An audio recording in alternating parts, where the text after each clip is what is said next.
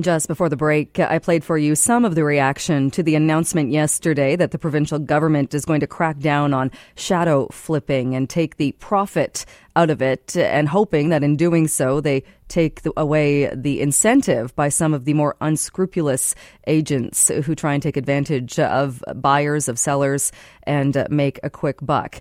Joining me on the line now to talk a bit more about this and about the real estate market in Metro Vancouver is Aaron Jasper, who is a real estate agent. Aaron, thank you so much for joining us this morning. Uh, talk a little bit. I know uh, we we touched base with you yesterday uh, over at uh, Global uh, for that story, talking about what it's like and what impact uh, this might have. so let's kind of revisit that. When you heard the announcement from the premier that they were going to crack down on shadow flipping, how big of a deal or how big of an impact do you think that will have? very little. I, you know, I don't think that I think it's fair for the premier to, to target the the realtors in, in in the industry for uh, for the ones that are, are driving this. Uh, it, it really is a, a hyperactive market, and, and yeah, there are buyers out there that uh, many of them have legitimate reasons why they may want to assign those contracts. There are a few buyers that are, I would say, predatory. There are a very small percentage of, of realtors that are implicit in this. Uh, so I think for the premier to to paint a picture that this is really the, at the core of the unaffordability crisis. This doesn't hit the mark, and I think that if we really want to get to the to the core of this issue, uh, we have to look at the uh, the issues of the the impact of foreign capital in the Metro Vancouver market. That really, I think, would be the the approach to take if we're serious about cooling down this market.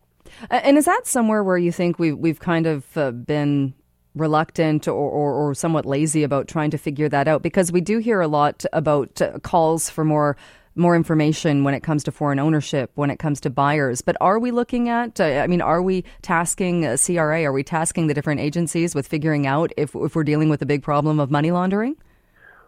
Well, I think the government is avoiding it. I think that you know the real estate council has been uh, tasked to to investigate uh, to see if there are uh, realtors that are are not following the rules, and, and many of us in the industry are, are would be the first to call for tougher penalties uh, for those uh, of our uh, counterparts who are not conducting themselves in the best interest of their clients. Absolutely, let's let's get them out of the business, and and so you don't won't hear any arguments from, from the majority of us in the business on that point, but it it does seem to be.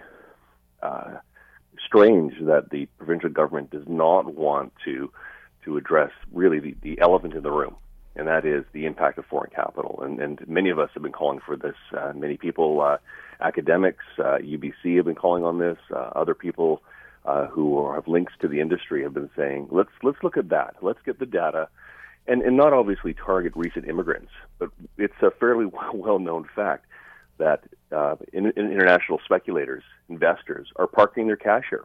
I think if if our government is sincere in, in trying to cool down the market to help the affordability issue, then they, are, they have an obligation to, to get the data, to get the data, and then have an honest debate on strategies to to address that problem. Uh, because if we look at the market, and if we take even take an, an, a recent example, and this isn't suggesting uh, illegal activity, but say look at a house in Vancouver that recently sold for nine million dollars, I think it was. There were eleven cash offers on that house. And again, not saying that any of those, uh, who knows where the money came from, but to have a situation like that, uh, that's not normal that you would have 11 different people with just ponying up $9 million cash each. Is that the kind of thing uh, we need to look at that and see where it's coming from and, and what that is doing to the market? Well, I, well, exactly. I, you know, I had two buyers uh, recently on the west side, both doctors, husband and wife, local born doctors who were ba- barely able to afford a, a purchase in Dunbar of $2.3 million. So just to try and give a range in terms of, of what sort of the higher end professionals, local professionals are, are sort of in the market for. Uh, so yeah, it, I, I would say that's a red flag. You know, and people are very focused on this hyperactive market. This is a real recent phenomenon. You know, uh, Jill, if I were to, to buy your house today, let's say, you know, an East Side house for $1.5 million, and you ask for a long completion date because you need to buy the house. Well, what happens if the market takes a nosedive? And and the bank tells me six months from now that, that house is only worth 1.3. would you, as the seller, be willing to discount the sale price in that situation? We're very we're very focused on the on the, the, the profit, but you know, as they say, what goes up must go down. And so I think the premier is, at least from my observation, this is a knee jerk reaction to a very small problem.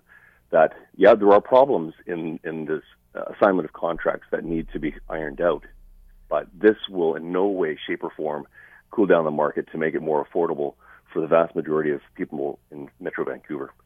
And I think that was uh, one of the takeaways from that announcement. And nobody, I think, believes that this is going to suddenly uh, do something about affordability, but perhaps it will save uh, somebody who's constantly getting knocks at the door by an agent who who does not have their best interest in mind, and perhaps will save them from being taken advantage of. Well, I, I would encourage sellers to to shop around for a good realtor um, if they are contemplating selling their home. There are a lot of a lot of reputable brokerages in Vancouver, and they should interview several.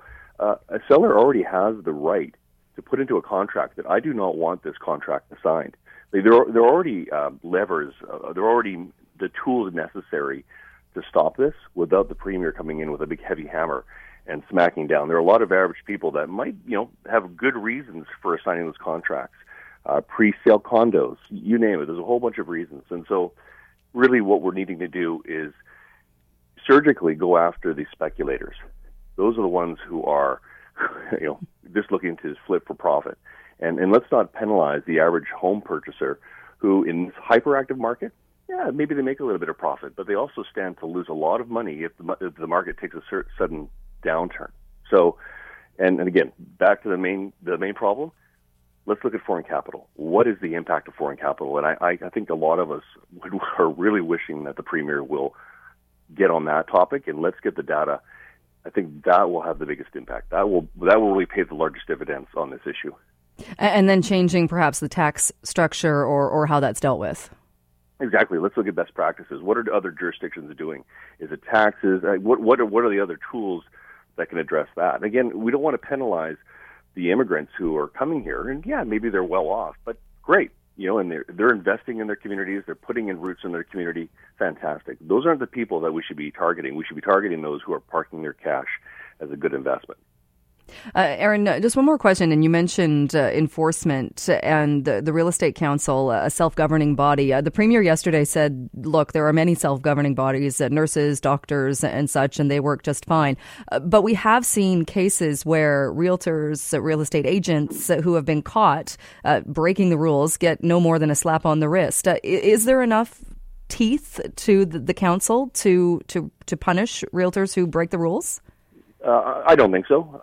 I, I, think a lot of us in the industry would like to see stiffer penalties uh, at a minimum, and and I I don't mind saying I would like to see some of these uh, bad apples uh, right out of the market. They they undermine uh, our credibility as professionals, and and they under they really add to the anxiety and the stress that many people are, are facing in this market. So yeah, I think stiffer penalties. I think more teeth. I have no issue with the self uh, you know self regulating aspect, but I do think I do think as an industry we de- need to be more forceful with the penalties for those who are not meeting the best interests of their clients. Oh, well, because the premier even mentioned she would like to see uh, realtors and agents who break the rules to lose their license, but it seems like that doesn't happen very often. Well, I mean, I think we have to look at everything on a case by case basis. I think if if if, if there's a if it's a a minor mistake or a minor error that has not impacted the the sale to the extent of the the value, things like that, I think you know we have to look at every issue and, and try and, and engage the severity and the penalty accordingly. But I think for those who are who are not disclosing their interest in trade, those who are purposely misleading uh, buyers or sellers, uh, I wouldn't disagree with the premier. I think those people need to go. All right. Aaron, great to chat with you again. Thank you so much for joining us to talk more about this today. Oh, it's my pleasure. Have a great day. All right, you too. That is uh, Aaron Jasper. He's a Vancouver realtor talking about the announcement yesterday, the move from the provincial government to end shadow flipping and the uh, industry as a whole. And uh, Aaron Jasper mentioned as well taking a look at foreign capital. And I did hear that from a few people yesterday saying, great, you're going to stop shadow flipping. That's a very small part of a much bigger problem. We need the information. We need to figure out what to do with the, where the money is coming from and how that's uh, having an impact on the Metro Vancouver labor housing market as well. If you want to go to our Facebook page, you can comment on this story or any of the stories posted there. News Talk 980 CKNW. When we return, we are going to check in with New Democrat MP Jenny Kwan and taking a look at what she calls a two tier immigration system and some of the changes that she would like to see brought in by the new government. That's coming up after your news headlines to 730.